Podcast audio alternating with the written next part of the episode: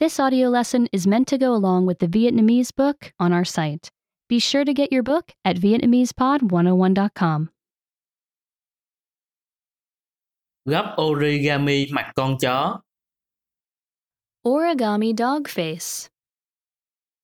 bạn có muốn học origami? Do you want to learn origami?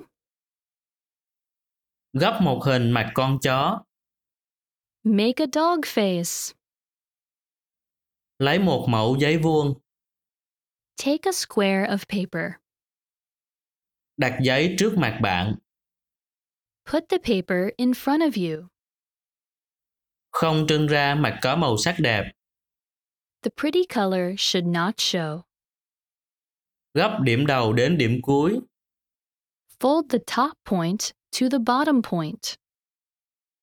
gấp điểm bên trái đến điểm bên phải, Fold the left point to the right point. sau đó mở lại, Then open it again. gấp điểm bên trái và bên phải xuống, Fold the left and right points down.